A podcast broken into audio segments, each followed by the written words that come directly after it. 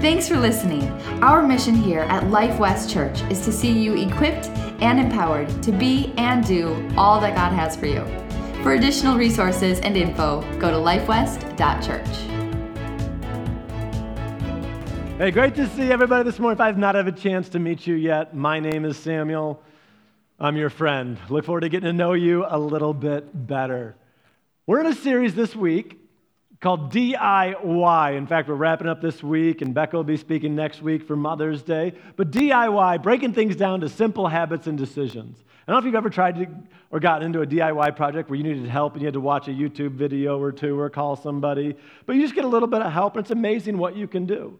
And really, that's my prayer through this series is that you don't leave things to the experts.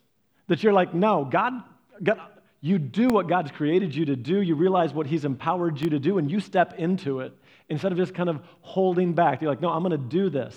And with God's help, you realize what all you can do. And we, we talked about week one, we said, don't stop. And we read Philippians 1 6. You know, any project ends when you stop, and you can fail just by stopping. But Philippians 1 6 says, I'm certain that God who began the good work within you will continue the work until it is finally finished on the day when Jesus Christ returns. So he's still working. Don't stop. Don't give up. Hold on. And then we talked about week number two. We said, help is a good thing, but here's the deal God wants to help you. God wants to help you. Psalms 37 says that the Lord directs the steps of the godly. It's not just run to him in times of trouble, but it's like, God, I need you right now. It's steps. It's like, what can I do? He wants to help you. And then last week we talked about teachability. And really, we said teachability equals usability in the kingdom of God. That if we're willing to be teachable, that God will use us and can use us. Proverbs 3:12 says, "The Lord corrects those that he loves." And I've been using this, this series kind of as an excuse to tell some of my, uh, my DIY stories like most some of my fails in that. And I was talking with, with Jason this week, and he's like, I used to think you knew stuff, and now I'm just like, he just fumbles his way around. He has no idea what he's doing. And I'm like, well, that's how everybody learns. Like that's and that's part of the idea of me sharing these stories is I think too often we think somebody else possesses knowledge or, or a gifting or talent that I don't have, and that's why they're able to do something and I cannot do it. But let me just say, in the kingdom of God, you can do all things through Christ who strengthens you. Not just, oh, the special one or that person over there or the person behind you or that prayer warrior person thing. No, it's you. God, Christ who strengthens you. That you would be like, hey, I can do this. I've got this. I can do it. But let me just let me ask Am I the only one that when I go to do a project around the house, that it just kind of like grows and grows and grows? Like we had a, uh, a tile in our kitchen that cracked. And I installed the tile, like, I bought the house, like, right out of college. I was like, I'll just buy it and flip it. Like, I won't live in it very long. Well, I'm still there. It's like 19 years later, right? So the tile snapped, and I'm like, well, I got it from Home Depot, so maybe I can go find it, and I'll just replace this one tile. We go look at Home Depot, and guess what? They do not have that tile anymore. They don't sell it. And, and somehow I had written down the name and, and the tile, the, the manufacturer, and all that. So I started looking for this tile and online. I'm like, I got to find it somewhere. And all I find is threads of other people trying to find the same tile. There's a guy, he's like, I'll give you a hundred bucks. I just need one piece, please. And I'm like, I should sell off my floor, just take these back out. I'm like, maybe that's what we should do. I don't know.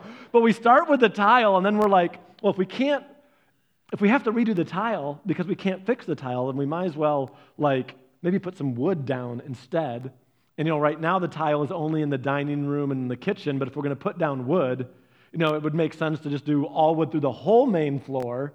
And nobody, this has never happened to anybody else. And then you're looking and you're like, well, if we have to redo the tile, if we put floor, you know, wood down, there's going to be a gap between where the trim is and the wood floor that's not as tall as the tile was. So we're going to have to redo the trim. And if we're going to have to redo the trim in this area, we don't like the trim that much in the house. So we can redo the rest of the trim. I'm like, ah! It just cascades and just keeps going and going and going. And it's, it's, I call it the domino effect, where you just get started with one thing and just like, okay, well, if that needs redone, let's redo this, and you should probably do that. Same thing, you go to the mechanic shop and you go in for something simple, and they're like, well, the water pump needs replacing, but then while we're in there, we should probably, and they list off $9,000 worth of things that they should do while they're in there. And it, it, just, it just cascades, and I, I do, I call it the domino effect, where it's just one thing hits another, which hits another, and hits another. And honestly, I don't think that we value the domino effect very much.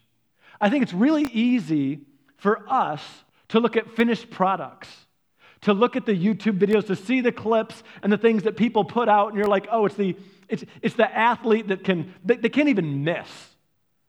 But really, it's just they're at their prime, and we don't see the hours of work, the things that it took, the time, the people that sacrificed to give them the practice, to allow them to do all these things that led up to that moment. The dominoes that needed to be perfectly aligned and fall one by one that allowed that moment to happen. We like the highlight, we like the ending. And it, it seems like we don't really put much value on the steps, the impact, the people that it took to get it there. But the truth is this that God doesn't miss it. And that God puts a big value on it, actually. He puts a really big value on it.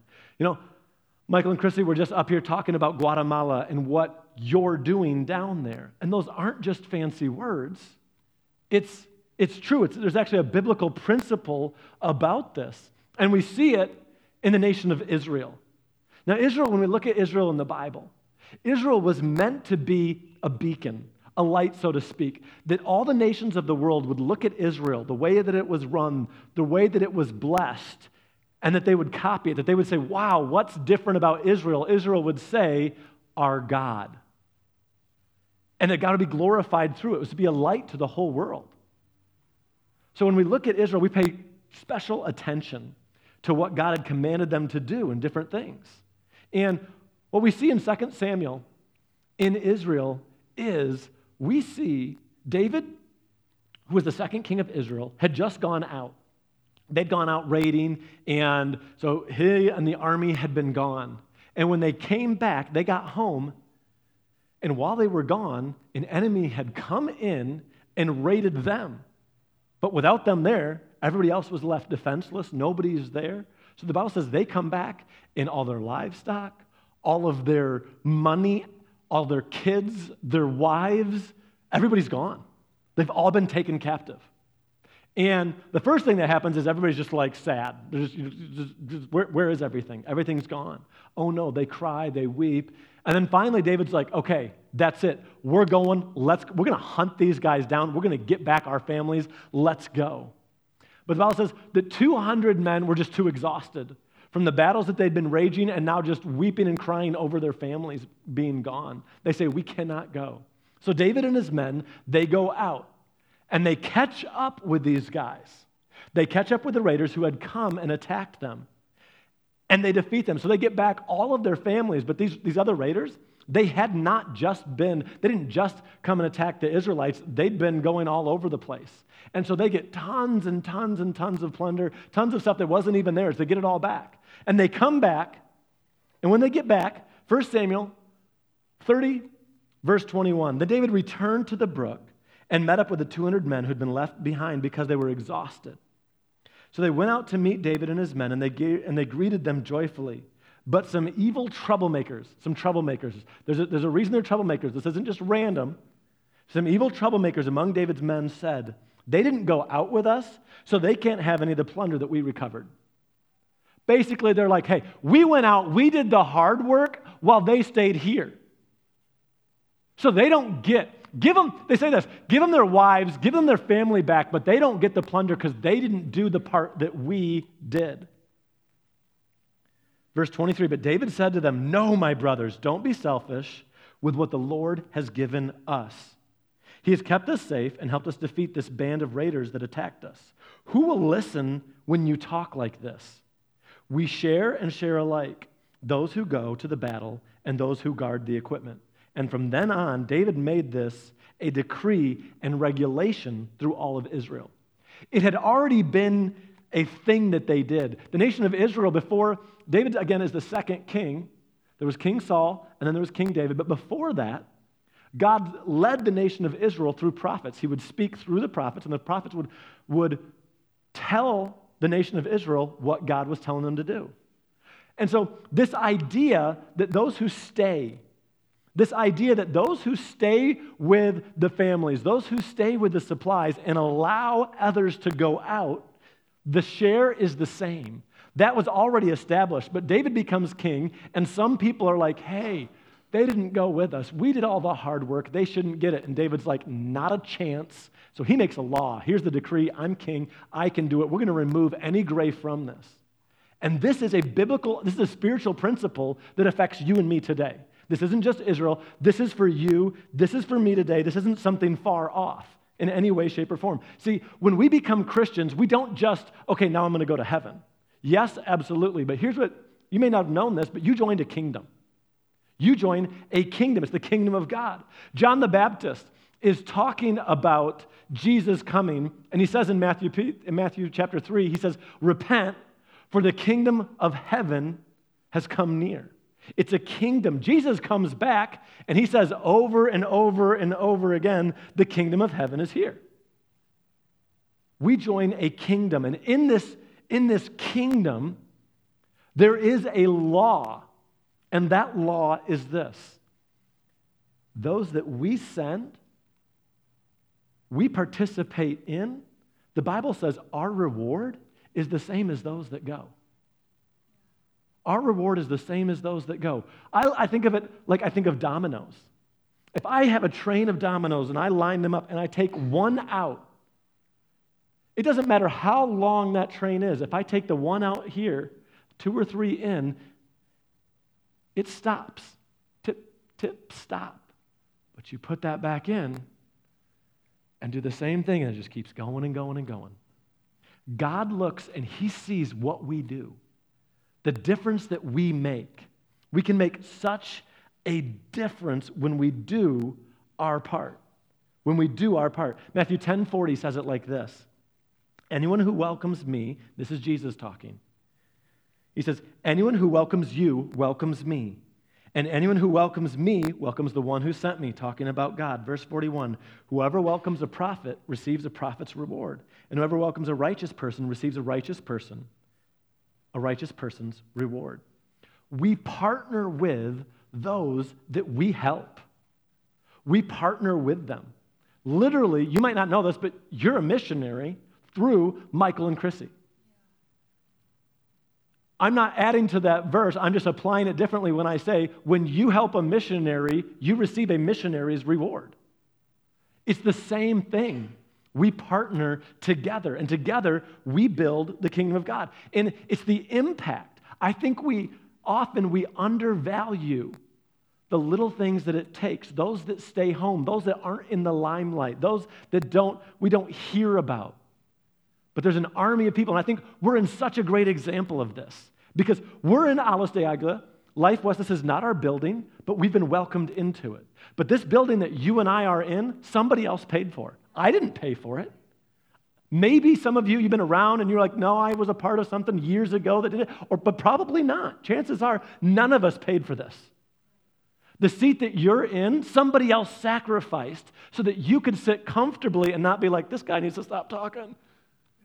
Somebody else sacrificed so that you could do that. They're a part of the downline. You and I, I will probably, will probably never know all the people that it took so that we could be sitting here right now.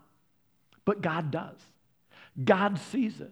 God sees every part of that.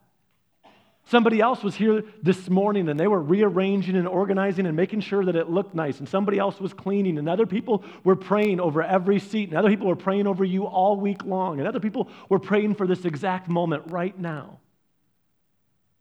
And us, we, we, we don't see all of it, but God sees every little bit of it. In fact, Jesus says, if you give even a cup of cold water to a little child in my name, he says, you will surely not lose your reward.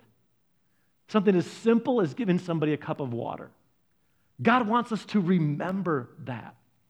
And I want you to, to know that so that you don't think what I bring isn't important or it's not a big deal or God might use them, but how could He use me or what difference could I make? What difference could I make? Because you have a part to play. 1 Corinthians 3 5. The church, there were different, different leaders going out and preaching. And as they were leading people to Christ, people began to follow them instead of Christ. And being like, well, I don't, I don't know about you, but I, I follow this guy Apollos. And, and here's what happened 1 Corinthians 3, verse 5. What then is Apollos? What then is Paul? They're servants through whom you believed. He's like, that's it. That's what they are. They're people who led you to Jesus. But as the Lord has assigned to each his role, you have a role too, by the way. Verse 6 I planted the seed, Apollos watered it, but it's God who made it grow. So neither who plants nor he who is water is anything, but God who makes it grow.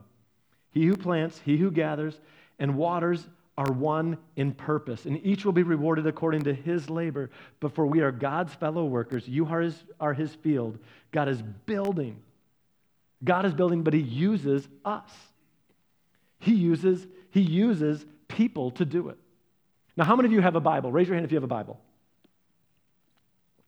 Okay, I think that's pretty much everybody in here. You don't, and you need one, either download it online or ask me, I'll get you one. Not a problem. Get a Bible. It's easy to get. We can get all kinds of translations. You could look at the message translation. You could look at the woman, I mean, the amplified translation. I call it the woman translation because they say the same thing, but they use 10 times the words. It's just, it's just, it's just if you want to know exactly what it is, the verse that was this big, then the amplified is this big. I'm so serious. It's hilarious. But uh, you, you could read that translation. You can go to the NIV. You can go New King James. You could go these, thous, and thus, and you can go King James. We've got options. We've got lots of options. You can download it. Your Bible can read it too. Your phone can read you the Bible. There's a hundred different ways that you can get the Bible. But that was not always the case. In fact, in the 1500s, there was not a Bible in print in English. It was Latin, there was some Greek, there was some Hebrew, and the clergy of the time would read it in Latin, and they'd read it out loud in Latin and then tell you what it said. Nobody could read the Bible for themselves. You couldn't just be like, well, I need my daily time with God. I'm going to open that up. You couldn't do that unless you spoke Latin, Greek, or Hebrew. If it was Greek or Hebrew, you're having to go find a copy of the original translation that you could then read. It was not easy. But God laid it on the heart of a man named William Tyndale. He was like, people need to be able to read the Bible for themselves. And, and the church at the time, many of the church leaders are like, no, they don't. They'll get it wrong. They'll mess it up. They do not need this. Well, William Tyndale, in fact, he's arguing with a cleric about it, and he looks at the cleric and he says, If God allows me to live long enough, he says, I will see the day that the boy plowing the field knows more scripture than you do. And the guy just, there's this huge argument. William Tyndale says, I'm going to do it. And he does. He translates the Bible from Greek and Hebrew and he translates it into the English language. And he did it, and he was rewarded by being burned at the stake as a martyr. He died at 42 years old for doing it. The church called him a heretic and said, You, should, you, you and I did not and should not have had the Bible. Well, he did it. But not only did he do it, but when he did it, the printing press had really just begun. And so now, he didn't just make one copy of the Bible, but they printed hundreds and hundreds of, and they just sent Bibles all over the place. All over the place. That's William Tyndale. Amazing what he did. You and I have the Bible that we do because of what he did. In fact, the New King James Version of the Bible, when that was, when King James says, I want this all done, guess what? About 90% of what William Tyndale did was just plugged right in. They're like, yeah, we can't find anything that contradicts it in any way, shape, or form, or other manuscripts, what he did. And part of what makes that so amazing is the church at the time was hunting William Tyndale down. Again, he was martyred for what he did, but he was able to get it done before they got to him. And so we hear his story and you think, wow, that's amazing. But William Tyndale had a friend and man, is it important who your friends are. He had a friend, and his, friend, his friend's name was Humphrey Mammouth. Mammouth. I might be saying a little bit wrong. But Humphrey Mammouth was a, a wealthy merchant. And when William Tyndale went to do this, he had to go into hiding. And so his friend Mammouth was like, okay, come, I'll hide you in one of my houses. And not only that, but I'll pay your room, I'll pay your board, I'll pay you a salary so that you can keep working and so that you can do this, and hid him for six months so that he could do this. Well, then, pressure, the church is hunting for William Tyndale. They're hunting for him, so finally he has to leave and he has to flee to Europe. Well, Mammouth had introduced him to some of his friends. And by his friends, these, these, these friends called themselves the Secret Society of Christian Brethren. And they were other merchants that were Christians. And when William Tyndale left, that group of merchants said, You go do what God called you to do, we'll pay you. And they paid him, they paid his expenses, and they gave him investment money to actually print the Bibles themselves. And that's how he was able to flee, have the finances to go do it. And then these merchants would send money out and then smuggle Bibles in. And that's literally how they did it. William Tyndale's the one that we see and we hear about, and you can read and you can find his story so easily. But would that have ever have happened without his friend, Mammouth? I'd dare say no. It may not have. We might still be in the dark ages today with Bible only in Latin and you can't read it. No. And that's just one piece. You know, as, as I think of dominoes, we, William Tyndale, and then you've got another one, you've got his, his friend Mammoth, but then you've got more of them. You've got the, the friends that he introduced him to, and you've got more and more. So often we don't connect it, but understand this the things that you do, God makes those connections. God sees it. And you might think, oh, it's so small, it's not significant, it's not a big deal. Let me just tell you, it is. You have a part to play.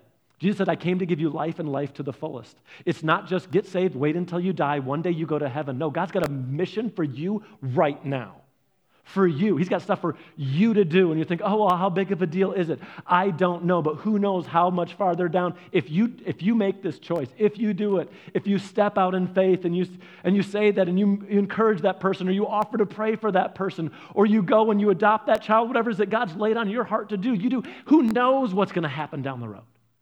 We don't know, but God does. And He says, I see it. God says, I see it. The cup of water to a little child, He says, I see it. And saying that in that day, where children were not important, would mean so much more to the crowd that he spoke to. Instead of here where we, where we value children so much. God's saying, even a cup of water, all of it, all of it makes a difference. But here's the thing never think that what you're bringing isn't important and that God can't use it or that this isn't a big deal. Because to God, it is. Little things mean so much, and you never know what it's going to mean. The church I attended when I was in Bible college, uh, one of the greeters shared a story. And it was this he, he, he was greeting at the church, and a gentleman came in. And when he came in, he just said, It's good to see you today, and shook his hand. And when he said that, the guy that was walking in just starts bawling. And the greeter's like, awkward. Like, what do I do? Oh my goodness. So the greeter just pulls off to the side, finds somebody else, asks somebody else, just, hey, I, I, cover this, cover my spot for me, and begins to talk with this guy. And this guy's just bawling, and the guy says this. He goes, You're the first person who said that they're glad to see me in a really long time. It was just words. But whoa, did what it spoke to that guy changed his entire life. Because the greeter says, I tell you what, who are you here with? And the guy's like, I'm here by myself. He says, Come with me. And the greeter abandoned their post and went in and just sat with this person in service. Said, Come on and let's just go sit down together. And they sat through the service. And at the end of the service, an altar call was given. And that man stood up, raised his hand, said, That's me. Gave his life to God. And then talked to that, that greeter later. And this is what he said. He said, I was, I was done. He says, I was driving by the church on my way to end my life. He says, I was done. And I thought, okay, I'll give God one last chance. He said, but when I walked in and you said you were glad to see me, he said, everything in me just broke down. It was simple words. But what it spoke to that man was something that I don't think words could ever express. God can use us. God can use you. What you have is not too small.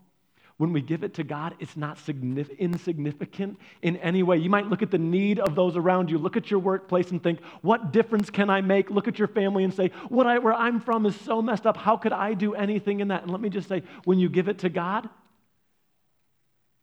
you can do it.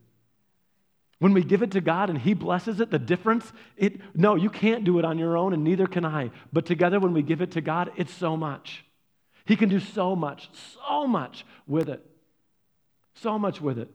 Jesus was teaching. And the Bible says that there's this vast crowd that had been following him all day long. Somewhere around 5,000 men, plus women and children, are out there. And the disciples come to Jesus and they say this The disciples say, Send them away so that they can get some food.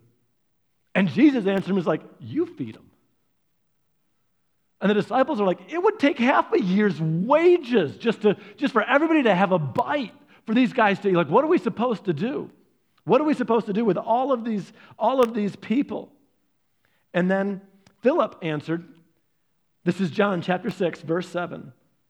Philip answered Jesus and says this It would take more than half of a year's wages to buy enough bread for them. Another of his disciples, Andrew, Simon Peter's brother, spoke up and said, Here is a boy with five small barley loaves and two small fish. But how far will this go among so many? And the answer is in the natural, nowhere. But he gave it to God. God blessed it.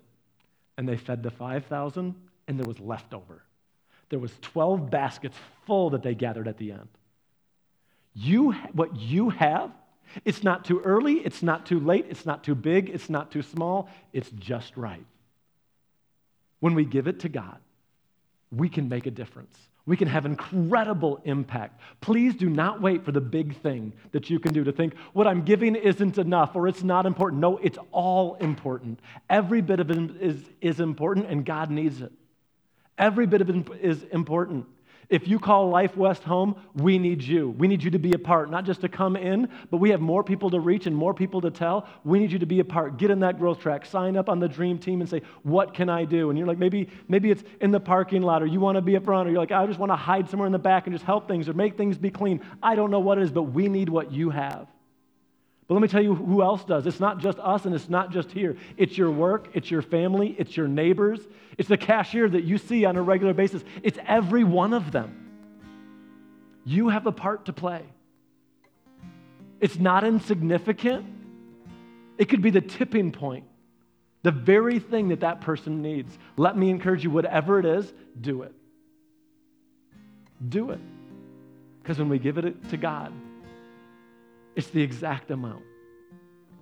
It fits perfectly. It's the words that they needed to be encouraged to take the next step.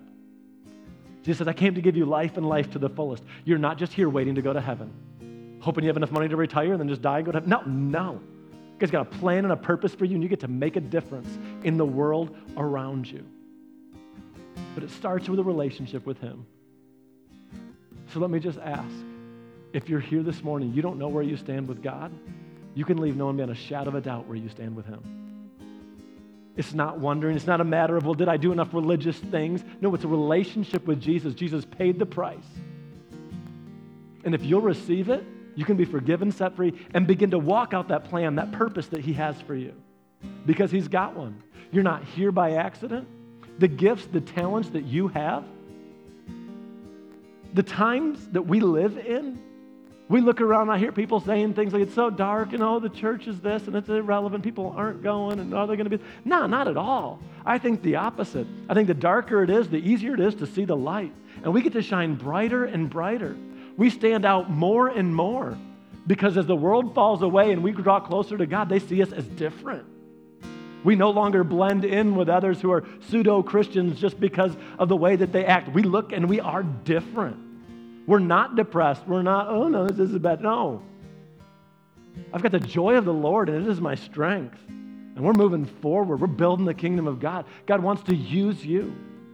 But if you're here, you say, I don't have a relationship with God. I don't want to assume that just because you're here, you do. Maybe you're just watching online, but here's what I'd ask. Would everybody just bow your heads and close your eyes? Before we dismiss, if you're here, maybe you're online, you say, you know what? I don't know where I stand with God. I want to know. I don't want to just do religious things. I want a relationship with Jesus. I want to be forgiven. I want to be set free. If that's you, then right in your seat, I'd love to lead you in a prayer. And we say amen. You can know right where you stand with God and begin to walk out that relationship with Him. Fulfill the purpose that He put you here for. I thought you get ready to lift your hand up high. Here we go. In online, in this room, wherever you are. Let's go. One, two, three. Lift it high and say, That's me. And today is my day. I'm giving my heart to Him. Okay, put those hands down. Here's what I want you to do. In this room, online, I want you to repeat after me. But if you raised your hand, as you say these words, make them your own. Say them from your heart. And when we say amen, you know your sins are forgiven, set free from your past, on your way to heaven, and begin to walk out the plan and purpose that God has for you. Let's pray. Everybody out loud, just repeat after me. Say, Jesus, thank you for forgiving me. Set me free. Thank you for dying, for paying the price that I couldn't so I could be free. From now on, I choose you. I'm yours. With all that I am, I choose to follow you. In Jesus' name, amen. Thanks for listening. Our mission here at Life West Church is to see you equipped and empowered to be and do all that God has for you. For additional resources and info, go to lifewest.church.